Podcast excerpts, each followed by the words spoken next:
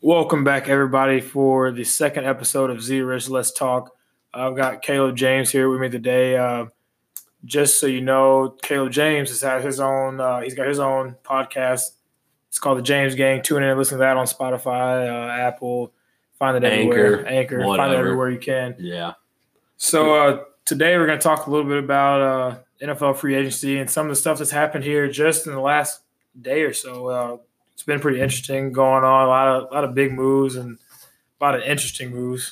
There's been uh since we did on my podcast on Monday, for those of you that listened to it, we went through and we went through some of the moves that have been made, but since that time there's been a lot more transpiring. And I think that the obviously the biggest thing that actually happened late that night, the next morning after this week, is that uh Tom Brady is a Tampa Bay Buccaneer.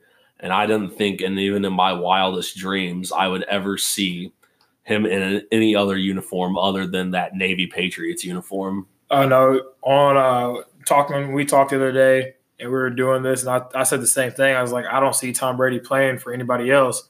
And then bang, comes out that night. He signs with the Tampa Bay Buccaneers. I'm like, you got to be kidding me. Well, he man. said the next day, well, I thought it was weird because we wake up the next day or whatever it is, and he's got on his Twitter talking about thank you, New England, but I can't, I'm not going to be a part of the organization here anymore. And then it seems like I think Adam Schefter broke it. Colin Cowherd had been talking about it on the air. Like the sources were all thinking he was going to go to Tampa. And then when it actually happened, I mean, there's a lot going on in the world right now. But I think that Tom Brady going to Tampa Bay definitely sent some shockwaves around the sports world, considering most everything's at a standstill right now. Oh, for sure. Definitely made things interesting. And then um, with the Buccaneers picking up Tom Brady, the question is, what happens to Jameis Winston now?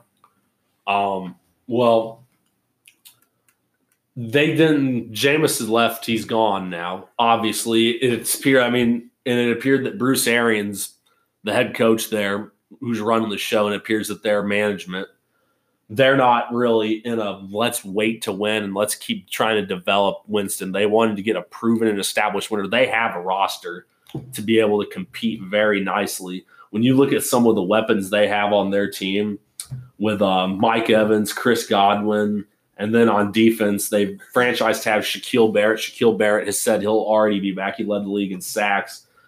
And if you kind of look at that lineup and if you kind of look at that crew, and if they'll be able to build through the draft, this could be a team that I could see easily going out and winning something around 10 games this year if, easily because they could have made the the the Buccaneers lost a lot of close games this year, and they lost a lot of close games because Jameis Winston was throwing just making bad decisions with his throwing. And like I just said, they're not in win later mode. They're in win now mode. And I think that that's been more apparent than ever before since now that they've gone out and got the best winner in the history of all time, in the history of football. It's funny. I, I'm on Twitter looking at everything about Tom Brady, and I've seen people try to say, uh, "Don't get too excited for getting maybe the fifth best player to ever, to ever play the game." To Mm. call Tom Brady maybe the fifth best quarterback to play the game is pure disrespect. Yeah. And I mean, I've grown up a Chiefs fan my entire life. I've been watching Brady beat the Chiefs for a while, but you have to recognize greatness when you see it now. I know that when you go to look at the things that he accomplished in New England, yes, it was mostly a team thing. He did they won a lot of team games while they were there, but don't get me wrong, he's still a great player. He's still going to be considered the best of all time for the foreseeable future. Oh, no doubt. So, uh, staying on the topic with the Buccaneers, um, this is more uh, it's more on the outside, pers- like the outside part of the football stand from the football standpoint. But uh, Chris Godwin, who's the receiver for the Bucks, Mhm. wears number twelve, and he came out with a tweet and and said that I mean, yeah, his number means a lot to him and everything. Yeah. But out of respect for Brady, He's going to let Brady yeah, rock it. he'll let he'll let Brady Right. take if he wants it. Now, Right. Um, I, I love to hear that and everything, but at what point is it just like, hey, it's not about what number you're wearing; it's about winning ball games. You know, I've I've seen a lot of people and read a lot of stuff. People saying Brady should just grow up and say, hey, I don't care about what jersey number I'm wearing. Let's just go out and win some football games. Let's make a let's win a Super Bowl. Well, I don't think it would have been that big of a deal. It might just be making something out of nothing. But if they want to go out and win football games, he's definitely there. They're definitely going to find out whether they've put together the roster to be able to do that or not. Bruce Arians has had a lot of success. He re- completely re- revived Carson Palmer's career in his time in the desert in Arizona with a very similar roster buildup. Good athletic wide receivers, good defense with solid pass rush. They're building to win now. There's no and all these guys on the Buccaneers are getting to the point in their careers where either their contract's going to be up soon and they might not be around much longer, or they're getting older and now they've got Tom Brady father time. He's still some he's probably on borrowed more borrowed time now than anyone to ever play the game, but we're going to find out if they have the roster built to success. I think given the makeup of the division they play in the NFC South, you got the Saints are going to be at the top. We'll get to the Saints here in just a second. The Saints are going to be at the top. Carolina looks like they're in full rebuild mode. And Atlanta is kind of in a state of seven and nine, eight and eight purgatory. I think based on the rest of the makeup of the NFC rosters that uh, this is a team that can make the playoffs, and I think they'll be even be able to make a run and make a run at the Saints for the NFC South this year. And I think that right there will just come to show you if this team's able to make the playoffs, make a make a playoff run, not only make the playoffs and make a run in the playoffs, this just come to show how great Tom Brady truly is. Like this is going to be a real test. There's a lot of people, there's a lot of haters out there saying Tom Brady's going to get exposed as a system quarterback, but it's Tom Brady. I think no matter where he goes, he will make any of his and players Bruce. Bruce Arians is such a fantastic quarterback coach. Every quarterback Bruce Arians has ever come into contact with has found success in his offense, in his systems. Andrew Luck in his time in Indianapolis, uh, Ben Roethlisberger when he was the OC for the Steelers and whatnot. I mean, it's just uh, it's just one of those things. Now, and Carson Palmer's revitalization, we're I mean, Arians is going to be able to help find a way to make sure that Brady gets the help he needs, get the protection he needs. And at the end of the day, he has a very good decision maker who with a lot of experience back there. It's going to be a good year. I think. I think it's going to be a good year for the Bucks. It's going to be something different for them. Um, On the other, oh, I was go, gonna, I'm sorry. Go oh. I was gonna say, uh, what do you think Jameis is gonna end up? it's kind of it's interesting, you know. Um, right now, it's it's just he's just kind of out there for grabs. I know there's I know there's a lot of teams that need quarterbacks. A lot of people are saying, I feel like the money he's gonna want is not gonna be worth it based on the amount of interceptions he's thrown. yeah, Because I mean, look around at the kind of talent he had around him in Tampa. He had a lot of really good players around him. He still struggled to make the right decision. He was pulling more Brett Favre than he's definitely more on the Brett Favre spectrum of things than the Aaron Rodgers spectrum of things. it's yeah. I've seen some stuff, of course, with um, we'll talk about a little earlier, but with the with the move quarterback move in uh, San Diego or Los Angeles with the Chargers. Yeah. Um, they have a quarterback spot that's open, and there's been a lot of talk about Jameis going there or Cam Newton going there. Uh, I've seen a lot of that. I mean, with Cam, his health is such a question right now because he's not going to be able to be the same super Cam from five years ago. yeah, he's, he's he's, not definitely gonna- not that same quarterback. He's not going to have the same level of athleticism he does. He's not going to be able to utilize his legs. And frankly, if his arm isn't even ha- if his arm doesn't get back to what his was, if he can't heal, he's really he's going to have a real struggle to find somewhere to play because I mean it was his physical attributes that made him the MVP in 2015 and led him to a Super Bowl now. Hopefully that hopefully he gets picked up by somebody. I thought he was going to end up in Chicago, but the Bears decided they wanted Nick Foles, Mister Long John Nick Foles is in the is in Chicago now, so it looks like they're ready to give up on Trubisky up there. Yeah, I think Trubisky's time is about over with. I think they've seen enough of that. Uh, I'm not gonna. I don't know if you can call that football. Uh, Those- the way he's playing.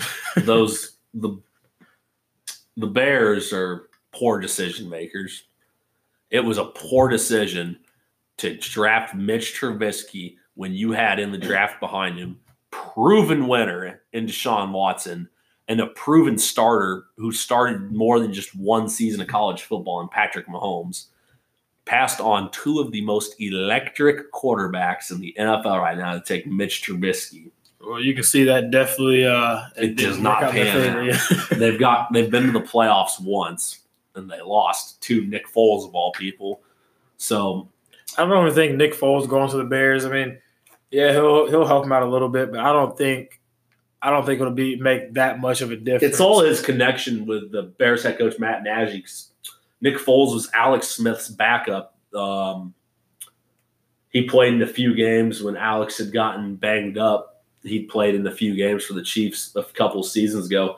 This is when Matt Nagy, the Bears head coach, was the Chiefs offensive coordinator. So they have that connection, that chemistry. Matt Nagy, Nagy, Nagy, I think, whatever it is.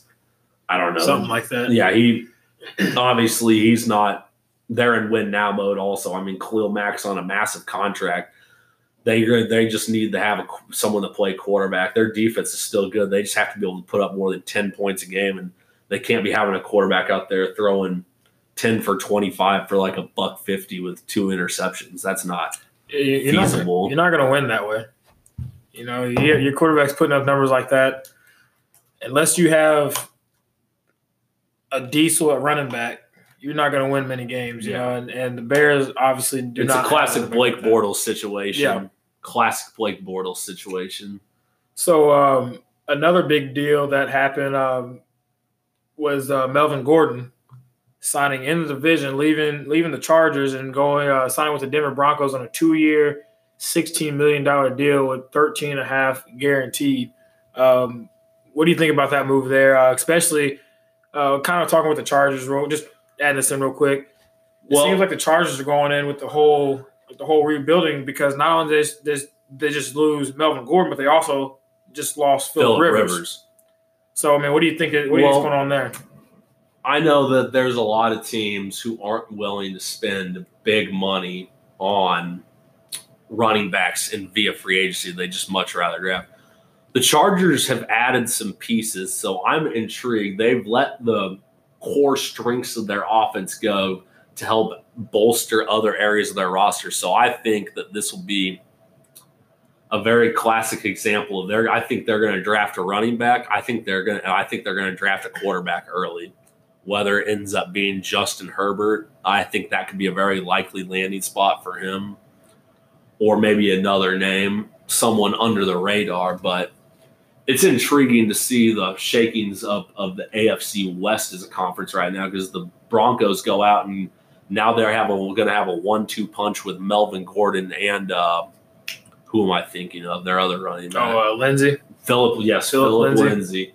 They're going to have a one-two punch with them. They've got Drew Lock, and the jury's still out on him. We are not growing up playing against him and whatnot in high school and watching him play at Mizzou I've never really been convinced he's a good big game quarterback, but he does have the athletic skill and the uh, accuracy to be a quality starter in the NFL. I think that's probably about where he shakes out at is that quality starter. But the Broncos are trying to build up their roster a little bit because the Chiefs are obviously who they're going to have to face twice a year, and the only way they're going to do it is to make some moves.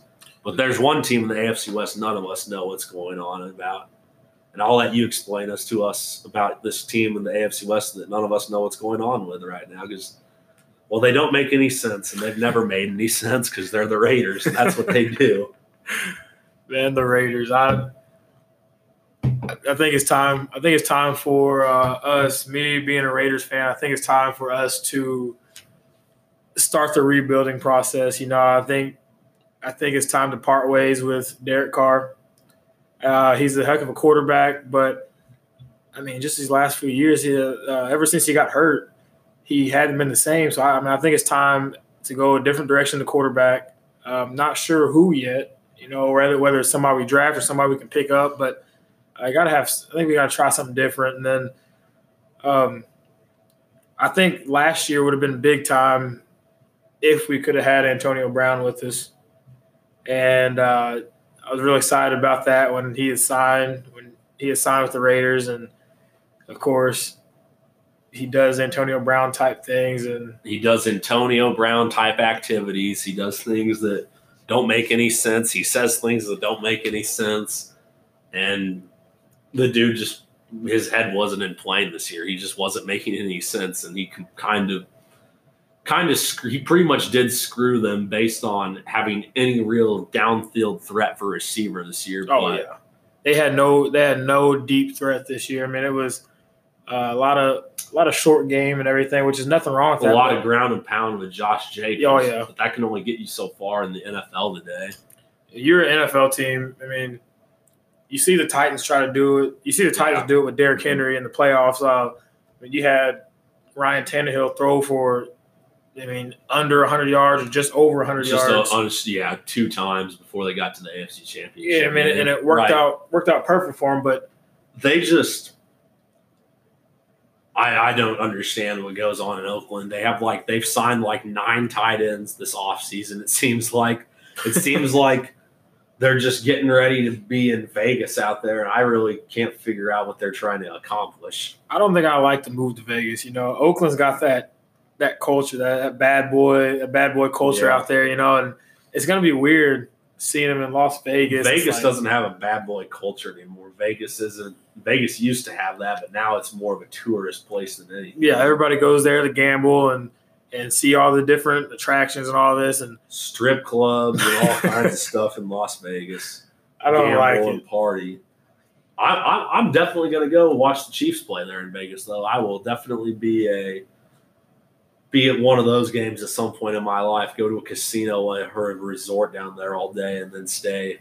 Hey, you let me know when you go down there, and I will happily bring Jeez. me and my Raiders fan club. That's probably just me, and I'll bring my little Raiders fan club with come, me, my Raiders hey, gear. And, you can come hang out with all of the Chiefs fans. They'll be there.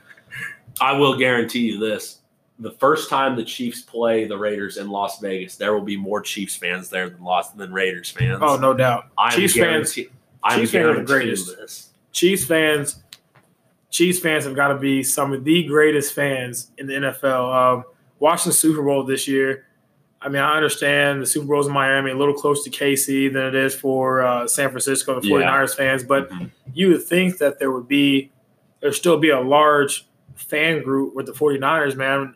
Um, I was watching some stuff and watching some highlights of the game and just the, the whole Super Bowl. And the national anthem, you know, they come through and the home of the, you just hear the roar, Chiefs, you know? Yeah. That was one of the coolest things I've seen. I've never, I don't think I've ever experienced that watching a Super Bowl is having that large of a fan club. You looked out in the fan, you look out in the stadium. Yeah. It's a sea of red, sea of yellow, you know. There's, there's a lot of people that have been waiting their entire lives to see something like that, and nothing was going to stand in their way. Thank God it all happened before this coronavirus. Oh, that would have been before the uh, coronavirus. Could Ever, you could you imagine that the coronavirus comes around right when the Chiefs have a chance to win the Super Bowl? Super Bowl? Yeah, I don't even want to think about it. Everybody's they, on lockdown, and shout out to Longboat Brewing Company, Anheuser Busch, and all that stuff because they're keeping people occupied. We're sitting here in a small town, I mean, we're sitting here in small town America right now, and it's just life as usual. You know, I'm, I'm glad I know we're kind. Of, I know right now we're kind of going a little, little bit everywhere with NL free agency, but it's just, I mean, with the sports world being shut down, there's nothing. There's nothing on. to talk about, and the big things being talked about is the coronavirus. I wanted to start talking about baseball and playoff basketball and March Madness, and the only things that are going on is I've subscribed to Adam Schefter's Twitter, so now whenever he says something, I have to go look at it immediately just to entertain myself. You mentioned baseball we can go out. We're gonna go off track here a little bit. We'll come okay. back. Well, before I get off track, real quick. Uh, can I say to, one thing real quick? Oh yeah, go ahead. Go ahead. The Colts are stupid. Philip Rivers sucks. Bad decision. They should have just drafted a quarterback, or they should have tried to get somebody else. Because Philip Rivers for one year and twenty five million dollars, unless they're going to draft somebody and use him as a mentor type role, I don't know what they're thinking on that. Every time I see Philip Rivers throw a ball down the field, it looks like he's playing the game 500, and he's or what is it called 500 pickleball? I, or know. no? I, I know you know 500. About? You I know ball, yeah. It looks like he's just chucking that thing up there and just praying to God that somebody makes a play on it. Yeah. I don't know how he does it. I'm really gonna miss him being the guy in the AFC West that uh throws the Chiefs a bunch of interceptions every year. There's always one that throws the Chiefs a lot of interceptions for the last few seasons. It's been Philip. I think I have an idea of who's going to be the new throw us a bunch of interceptions every year. He started it this year. Mr. Carr Oh, threw four interceptions versus the Chiefs this season. I don't want to talk about it. hopefully, uh, hopefully we can change that up a little bit this year. But uh, real quick, we're, we're talking about uh, Melvin Gordon. Yeah. And before I, before I get on the baseball subject, I'm a big baseball guy, of course. Yeah. I love some baseball. love my Astros. I'm not. I RIP hate the the Astros. Astros. But uh, Melvin Gordon, last year, uh, a lot of people were saying this is the worst financial decision that they've seen in such a long time. So For Gordon? for Melvin Gordon, well, well check this out. So last offseason, the Chargers offered Gordon a five-year, $50 million deal that would have been $35 million guaranteed. Um, of course, he sat out of camp. He obviously learned nothing from Le'Veon Bell. Exactly. situation. He sat out of camp. He missed five games. He was fined hundred thousand dollars. Plus, he missed out on two million dollars in salary, and then now he gets this two-year deal for thirteen million guaranteed. So he essentially lost out on twenty-four million dollars. Um, I really don't know how you can pass up on a deal like that. You a five. He learned nothing from the late the Le'Veon Bell situation. Should have been a wake up call to all the running backs. You're not these running backs. They have such a short lifespan. I you can't blame them for going out and trying to get as much money as they can. But when you have amount of money like fifty five million dollars on the table, you gotta have, have the sense and you gotta have the like the agent and the people around you to realize this might be your best option. Because Yeah. I mean, what what happened with Le'Veon Bell? He turned down a bigger contract in Pittsburgh to sit out for a year and eventually take less money to go play for the Jets. the Jets. The Not Jets. not a team that's going to be a team that's a contender. competitor, Yeah, you're not good. You're not a championship contender. You're with the New York Jets. I think sat Sam, out a year. I think missed out on Sam. Darnold will end up being better than people think he will, but I think Sam Darnold's a dude. Adam Gase is a clown, Yeah. certified clown. He had one.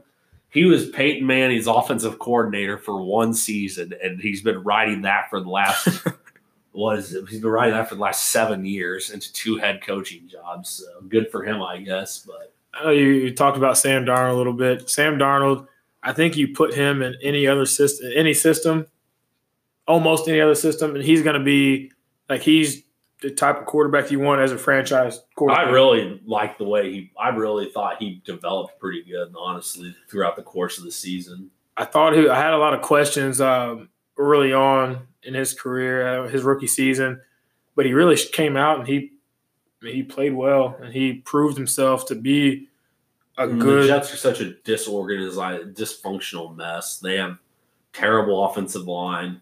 Their defense does what it can. Shout out Gregg Williams, dog for life. But Heck yeah. yeah. What were you gonna say? Let's get to this baseball talk though. I haven't talked about baseball in forever. A little baseball. My boys, the Houston Astros.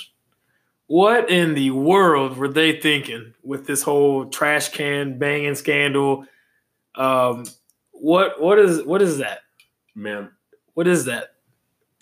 well, it's stupid, is what it is. It's, really stupid. But it's the goofiest. It's the goofiest combination of technology and caveman tactics I've ever seen.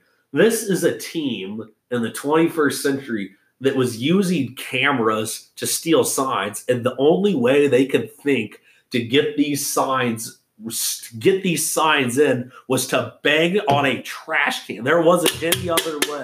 Yeah, that. And I don't know a ton about baseball. I'm not a big baseball guy. I'm a fan of baseball. I enjoy watching it. I understand that stealing signs is a part of the game. But That was just foolishness. well, here's my thing: is me being an Astros fan, Mhm. um, it was disappointing to hear hear about the scandal.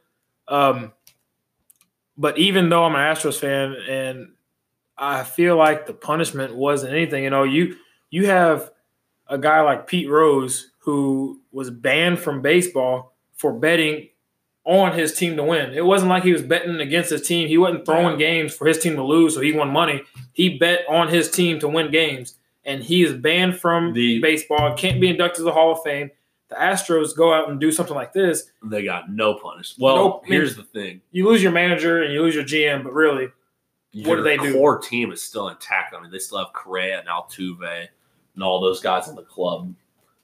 The thing is, though, while the MLB didn't hand them out and down any punishment, where they're going to see punishment is going to be from number one, the other players in Major League Baseball, specifically pitchers from other teams. Because if we, if the little thing we saw, the little brief instances in spring training or anything, this is whenever baseball resumes. This is not going to be a pretty season for the Astros not at all. also but what i think is going to punish them the most is the way that the fans of baseball around this country are going to have to react to this kind of thing Yeah, you know, and baseball, um, baseball kind of polices itself. You mentioned the pitchers and players. Baseball polices itself.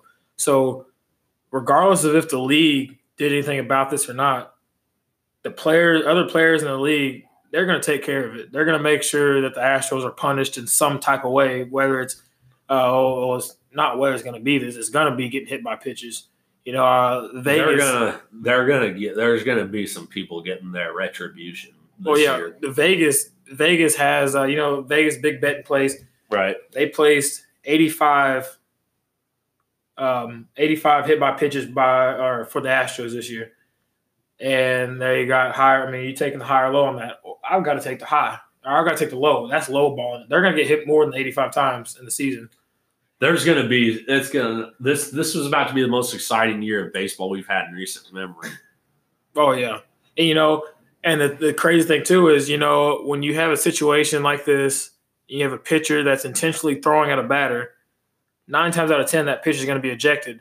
without But- question But now, if, if you're the MLB and there's you decide, if you're the MLB and you decide to eject a pitcher for hitting somebody who cheated and they didn't get any punishment, that makes the MLB look terrible. The MLB is a clown show right now. This the reason they didn't kick out guys like Altuve and Correa and all those guys even for one season is just because while the Astros did use their cheating to their advantage, there's still no denying they're a very talented ball club. They're really talented and ball club. Houston has a massive population. They've made a lot of money for not only Houston but Major League Baseball the last few years. I mean, what was uh 2017 they considered what was it game two or game three considered of that series was considered the greatest baseball game of all time the extra inning yeah, just a score fest back and forth action home runs clutch hitting after clutch hitting from both them and the dodgers and that's just something else that's been tainted by that this now it looks bad. Uh, yeah, it really looks bad for the Astros. But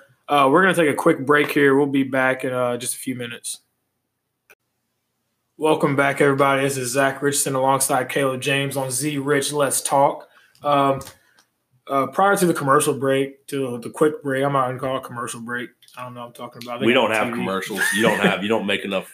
No one's listening. Hey, I'm getting- not getting any money. I'm getting ready for my job, right? I'm trying to trying to get ready for my job, talk about commercial breaks and all that stuff. End up on Get ESPN ready. someday. Yeah.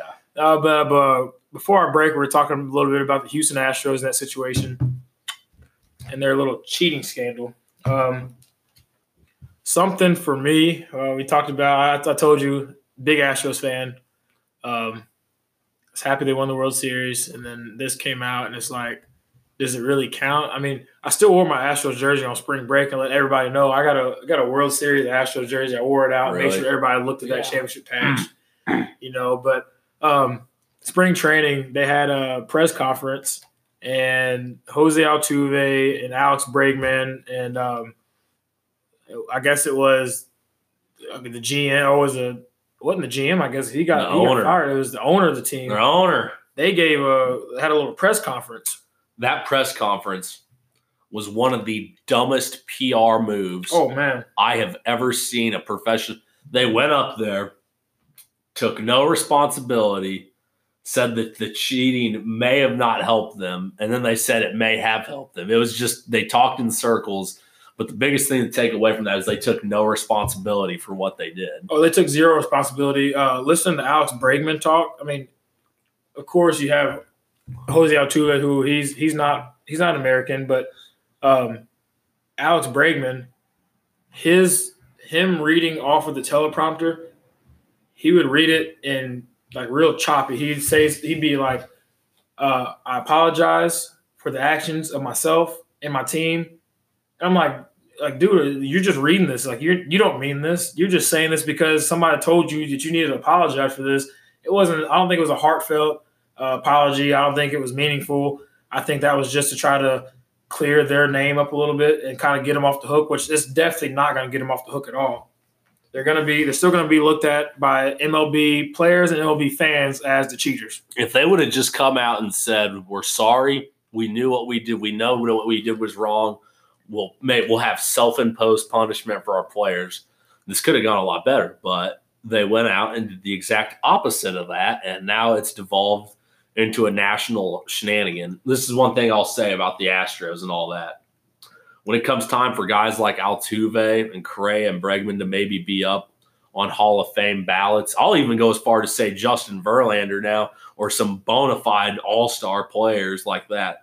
When it comes time to get their name on a Hall of Fame ballot, we'll have to we're going to take a very close look at what the writers association and all those guys think about that well that's definitely how they decide be- to weigh this because as we've seen with guys, famous cheaters in the past, Pete Rose more or less gambled on his own team, broke the rules. They kind of screwed him a little bit.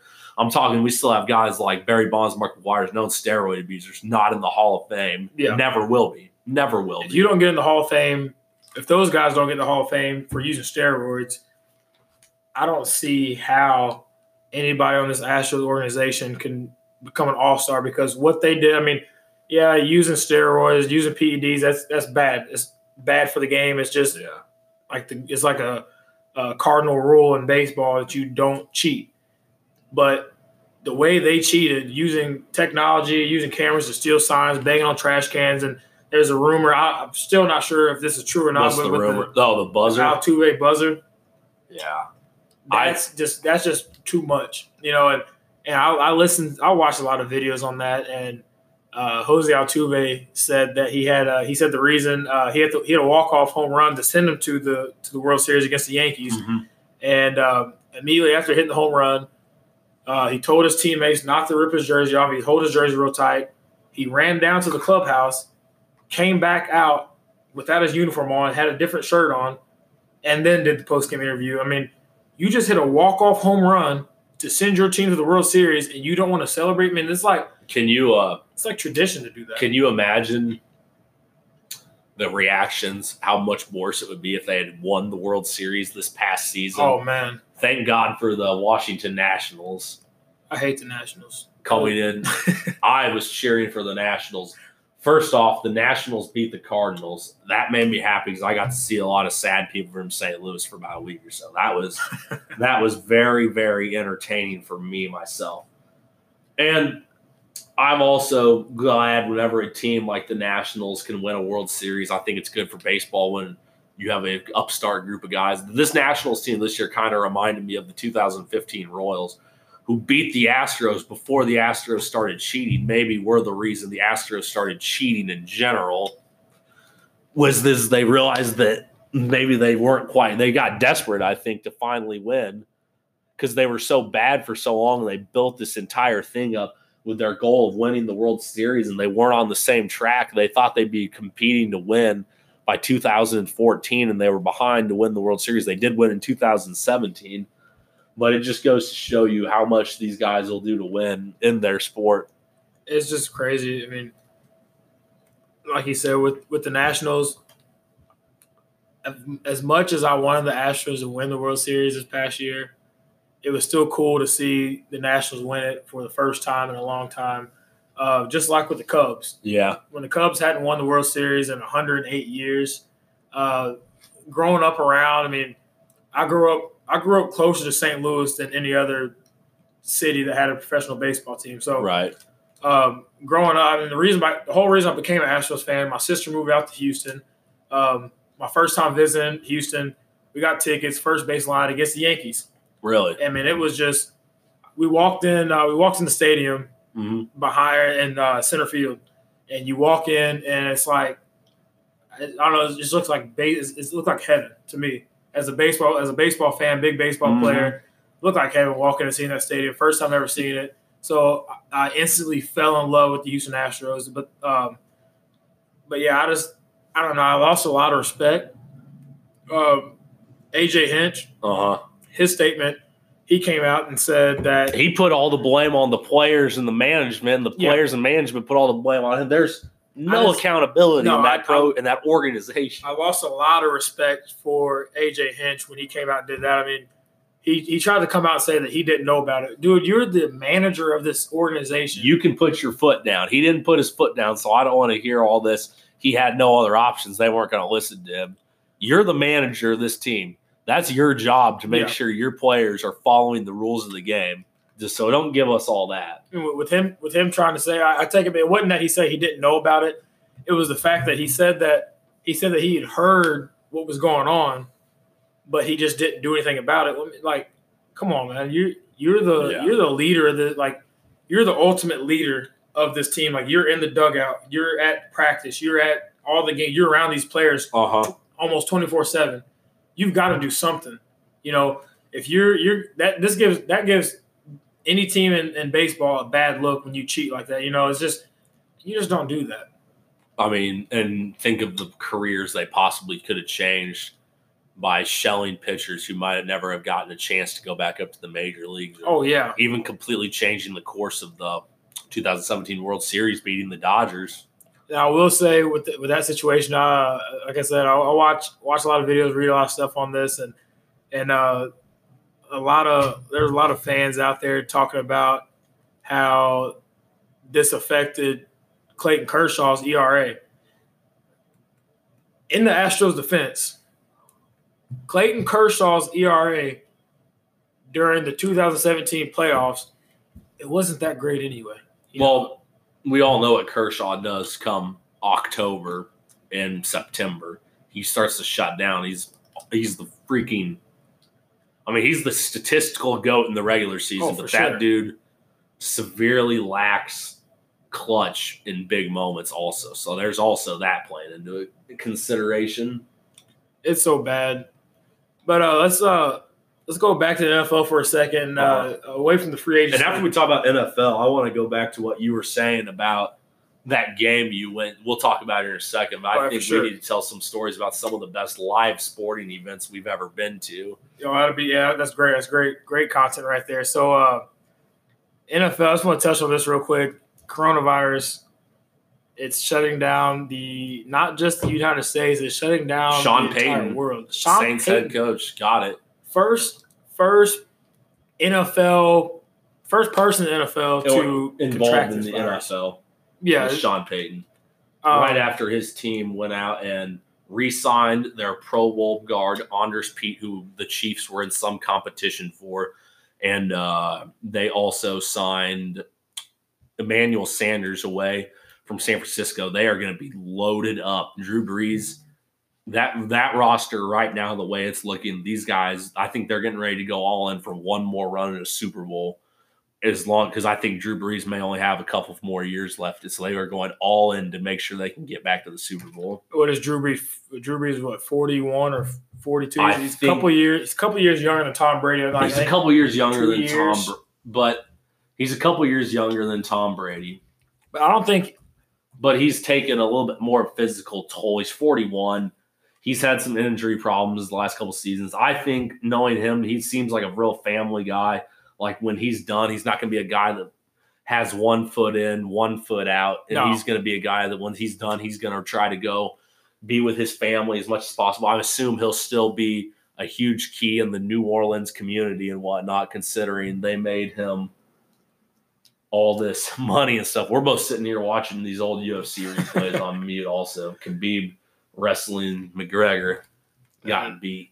it's bad sports being shut down, but thank God for NFL free agency. Yes, But yeah, I mean, Sean Payton, or we're talking about uh, Drew Brees. My mistake. Drew Brees, though, uh, you meant you talked about him being a family man. I, I've always loved, I've always loved Drew Brees, and not just as a football player, man. More just him as a person. He's know? always been someone that you can respect.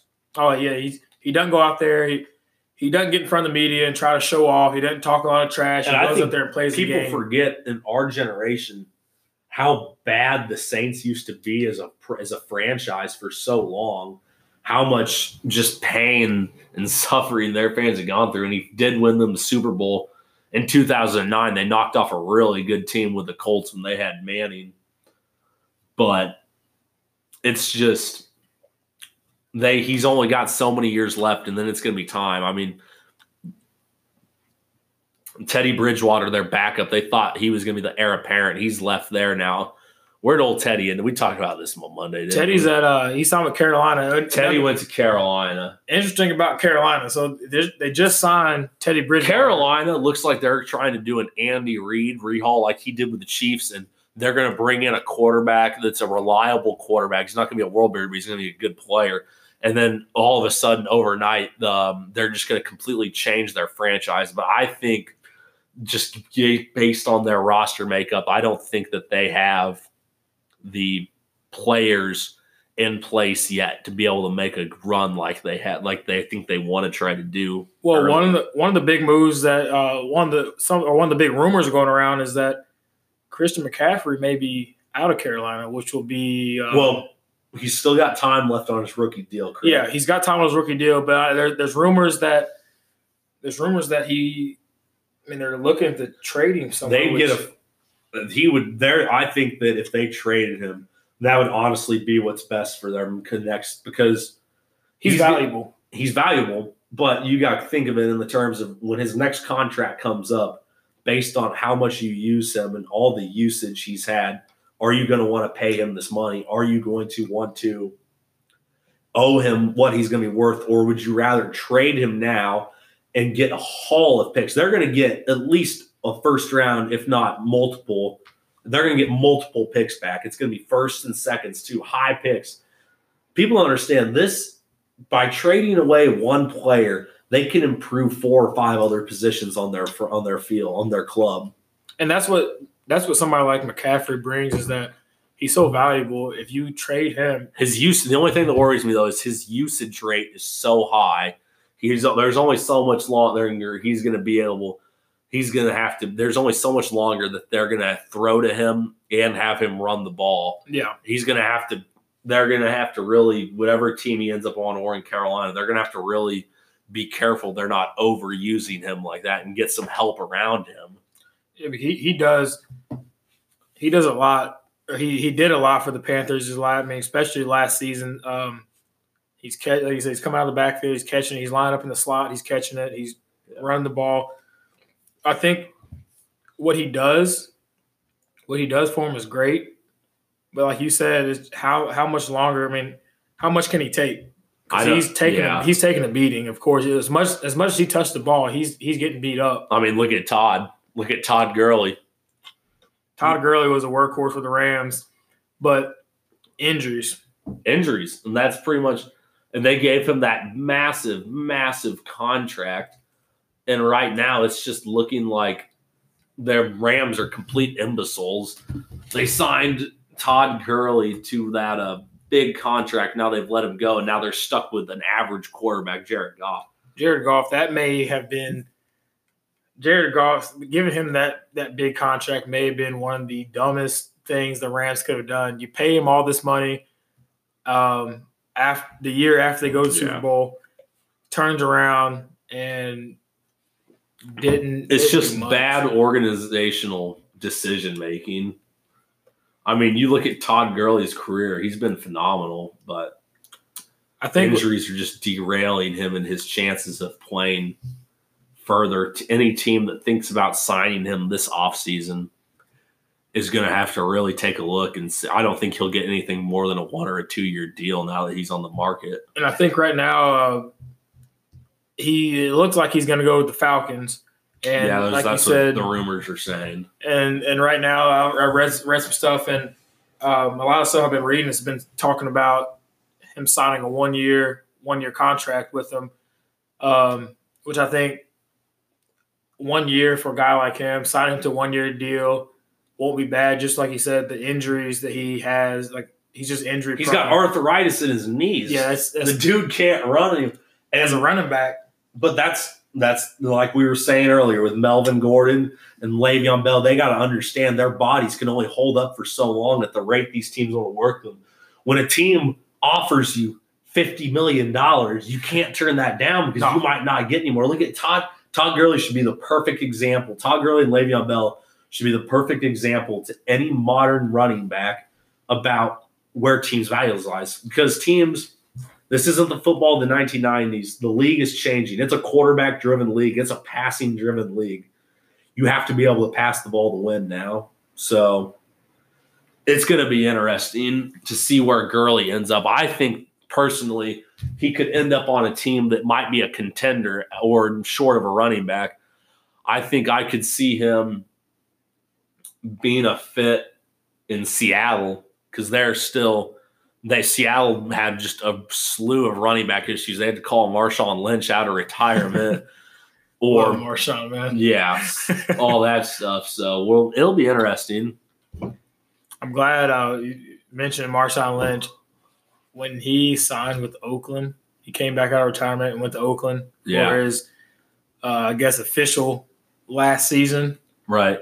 That was probably one of the coolest things I've seen, man. Uh-huh. Seeing that guy on the sideline, music playing in the stadium, he just over there shaking it. I mean, jumping around, swinging his dreads around. That dude's just so he just doesn't care what anybody a- thinks about him. He was a great thing for the NFL. Oh, like- Watching him um, when the Super when the Seahawks won the Super Bowl, they were loud and they let everybody know about oh it. yeah, And he was sure. him and Richard Sherman on the same team. That's some funny stuff right there. That was always good. What uh I guess I ordered a hundred dollars worth of merchandise off the Chiefs website Pro Shop last night. I just got a notification on my phone about it. I don't remember doing that, so that's good.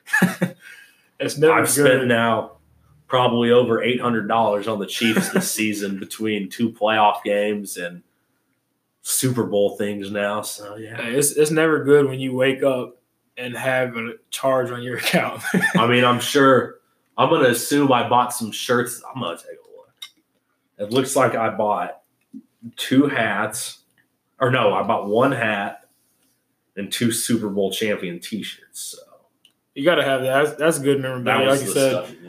First So- Super Bowl in 55 years. You got to got to ask yourself Yeah. to remember. and I'll get into that now. What we were talking about, like the greatest sports memories of your like being at a live sporting event. I think mine is definitely a toss up because I've been to now two Chiefs playoff games the last two years, the divisional round where the Chiefs won their first home playoff game in over 20 years, 25 years. I was at that game. That was a great time. It was snowing. There was snow 10 inches. The Chiefs, we whooped up on the Colts. And then I went to two of the most iconic Chiefs games in recent memory, I think maybe of all time, the comeback versus the Texans this year, down 24 to nothing in the divisional round, coming all the way back to win the game. And I was also at the AFC Championship game. But I'll also like to throw in I was at the 2015 game two of the World Series where the Royals defeated the New York Mets 7 to 2. Johnny Cueto pitched a complete game, one run game or two run game. He pitched the entire game. He was lights out. Um, it was one day after that sensational game one against the Royals and the Mets where it went to 14 innings and Alex Gordon saved the day with the home run in the ninth inning. Big tie it up. man. So yeah. What about you though? What's one of the best sporting events you've ever been to live? So for me, um, I've had a lot of experience with baseball and football. I've never been to an NBA game, which is that's one that's one of my. Uh, I've been to one. NBA game, and it was this past year when I was visiting Colorado. It just so happened that the uh, Denver Nuggets were in town versus Okay. the Minnesota Timberwolves, so we found some cheap tickets and Ubered down to their arena. And I gotta say, actually, the the NBA atmosphere is cool. It's a lot more different than a football or a baseball atmosphere. Obviously, it's the indoors, but I liked it. They had a lot of cool. They do a lot of cool like artificial lighting in the stadiums and stuff. Now I don't think it can compare to like being outdoors and watching a football game or a baseball game like a perfect seventy degree sunny day. Yeah, But it was definitely a cool atmosphere, and they have a pretty passionate fan base for the Nuggets in Denver too. So it was a good game to be at. So for me, with my uh, experiences with sporting events, Mhm. football wise, I've uh, I went to a lot of games at the Edward Jones Dome watching the St. Louis Rams. I'm sorry. Yeah, it, it was. I mean, as bad as the Rams were, the fan base is fantastic. You know, was it fantastic? I mean, they have the especially. I went. I went to the game uh, in the final the final season in St. Louis. Uh, they played the Cleveland Browns, and Yeah, I was a big uh, Johnny Johnny Manziel fan. big Johnny football. huh? Johnny football baby, you know. And so um, it was actually pretty cool. My dad surprised me. We went downtown, went downtown St. Louis, and we were just going to tailgate. Uh huh. And um, it was my dad, my mom, myself, and my sister lived in St. Louis. And so uh, my dad, he, he just kind of played it cool. He's like, "Yeah, we'll just sit down here, we'll tailgate, we'll throw some throw some meat on the grill and everything." And we're sitting down there grilling, and then uh, my dad told my mom, "He's like, hey, why don't you call why don't you call uh, Cassie and she can." She can uh, come down there and hang out with us and Right. everything. And Right. and so my sister comes down, and my mom was like, "Yeah, we're gonna go shop." And my dad's like, "All right, yeah." Well, well me and Zach was just sitting here and tailgate, and and we sat there for probably 15, 20 more minutes. My dad was like, "Hey, let, us go down by the stadium and see what's going on." And Yeah. I was like, "All right, let's go let's see what's going on." So we go down, we we mess around some other tailgates, we see all Mhm. the all the uh, activities they got. They got people outside for uh, ESPN 101 broadcast. We sit down there and watch them and everything, and and then uh, my dad's like, "Oh, well, I mean, since we're down here, let's let's go see uh, see what kind of tickets they have." Uh huh. And my dad goes down and he's like, I've got, uh, I ordered, I, I got two tickets reserved. And so my dad had two tickets Reserved Um, for you and them. reserved for me and him. We're sitting like, like section 124, 125. So we're, we're pretty low, but we're, we're up high enough so we can see the entire Uh-huh. field. Yeah. And I mean, for that, that was my, that was the last game in the St. Louis, uh, as, or with the St. Louis Rams playing in St. Louis. Was your dad a big Rams fan, Uh, he, or is he a Raiders fan? he's a I'll say he's more of a Rams fan, but I think with him, uh, he he's just more of a guy who he enjoys just, Just watching a live sports. sports. Yeah, just watch. Yeah, just watch. I the feel sports. that. Yeah. I will say this: I took him to. This is a this is a pretty funny story. Okay. Uh, this past Thanksgiving break, of course, with us, we were we were on our break for football Uh-huh. before that for our Before bowl game, bowl game. and uh, so I go home and I see Mizzou's Mizzou has a game uh, against Tennessee. Basketball or football, Uh, football. football game. Yeah. And so my dad's never he's never been or he had never been to a Mizzou football game before. I've been to one at I've this been to point. few. And um, so I get home and I'm like, hey, um, I got tickets. We're going to the Mizzou game on Saturday. He's like, oh yeah, sweet. We go down there. I'll say it's, it's probably by the time the sun went down, it's probably, I mean, upper twenties, low thirties. It's Mhm. freezing cold, man. It's it's cold and I was watching that game on TV, thinking, who the fuck would actually go to something like this? And it was it was like I said, Thanksgiving break. So Mizzou, Nobody was there. yeah, Mizzou students, they're gone. Mizzou students don't support the Tigers It's at no, all. not at all. Everybody that goes there, none of them want to go watch the product that they're putting They don't. out. And so it's, it's it happened to be senior day. Uh, so I've got a I've got a buddy Trey Williams who is the defensive end at Mizzou. And so of course Uh-huh. when I go there, I always try to hit him up and, and see what he's doing everything. But uh, this was last minute, so we went down there and I, I messaged him after the game, of course, let him know like yeah, we're in town and everything, and we came and watched the game, all this stuff. But uh, we're sitting at the game. My dad, he's got on he's got on his long underwear. He got two pretty sure he had two things of long underwear on. He had sweatpants on. He had about two long sleeves on, Mhm. a sweatshirt, and a jacket on. He got his hat on. He got his hand warmer. He's got his uh, what do you call it? his ear, not ear, Ear, muffs, but the uh, you know hunters using Yeah. the big orange thing. He's got oh yeah, he's all like he's all ready to go for this cold weather. I come out with my Jordans, some joggers. I got my bulldog pullover, and I got a, my You got cold, bulldog sweatshirt. I was pretty excited to be there. You know, like I was just have. I, I don't care if You- it's cold. I'm, I'm gonna enjoy myself. you think that that was cold? The AFC Championship game this year, the temperature at kickoff, I think, was 15 Jeez. at Arrowhead. And uh, I know a lot of sports stadiums in a lot of cities, they're more central based state, they're more central stadiums or whatever. Yeah. I think that the cool part about Arrowhead that makes it the best tailgating experience in the NFL is it's on the outskirts of the city. When you're driving into Arrowhead, you can see the outline of downtown Kansas City Yeah. as you're driving in through the surrounding areas. But as you get in, it's just in one big parking lot, and that stimulates the tailgating so it's not just a big congested area downtown. I will say this though, being out, I got the game, the Chiefs game, the AFC Championship game started at two o'clock in the afternoon. We were out there by nine o'clock in the morning. The Casey's by my house in Blue Springs, Missouri, said that they were out of Fireball, and we hit up the gas station at eight forty-five in the morning. They said they were already out of Fireball, so we go down there and had an unbelievable day. I was wearing two long sleeve shirts, a big hunting coat, my Patrick Mahomes jersey. I had my Carhartts on, and I had my beanie on, and I had like an eighth $50 pair of sunglasses. There's one, there's some plays that I know I will never forget seeing in person, but when Patrick Mahomes broke the run against Tennessee in that game, his big, the, that crazy run, my sunglasses flew off the top of my head and they flew on the ground. The dude next to me was stepped on them, and it was a bad deal, but I didn't care. You're just having a good time. I was there atmosphere. I was there with one of the only other people who, growing up, was always a big Chiefs fan with me, and we used to get made fun of for many years for liking the Chiefs, but it all paid off It in the all end. We didn't get to enjoy it when we were kids, but now we get to enjoy it when we're adults. Or we were waiting for that in uh, St. Louis, but unfortunately, we were stuck with Jeff Fisher as a head coach. And Seven you and Mister Seven and Nine, eight and eight. it's guaranteed he's going to go seven and nine, eight and eight. Uh, he's not Every going to go. He's not going to have a winning season. But uh, yeah, uh, Kansas City. The Chief, the last time the Chiefs did play in the Edward Jones Dome, I think it was in 2010. I do know there were more Chiefs fans there than Rams fans. Oh, for sure. day.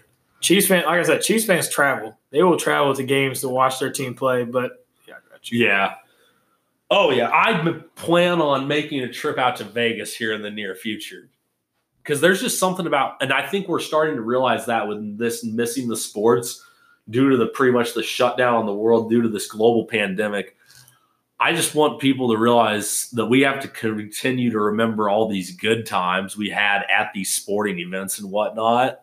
Like all this stuff was, all of this stuff that we've done, like all some of my great memories in my life have been stuff I was at, and now just can't make any more memories for a while. Oh yeah, for sure. It it sucks. It has to be like that, but I mean, it's more important. I guess it's, it is more important to take care of people's safety and everything, and um, it just has to be like that. Is is bad, but that's the way it is. But uh, we're gonna take a quick break. We'll be right back.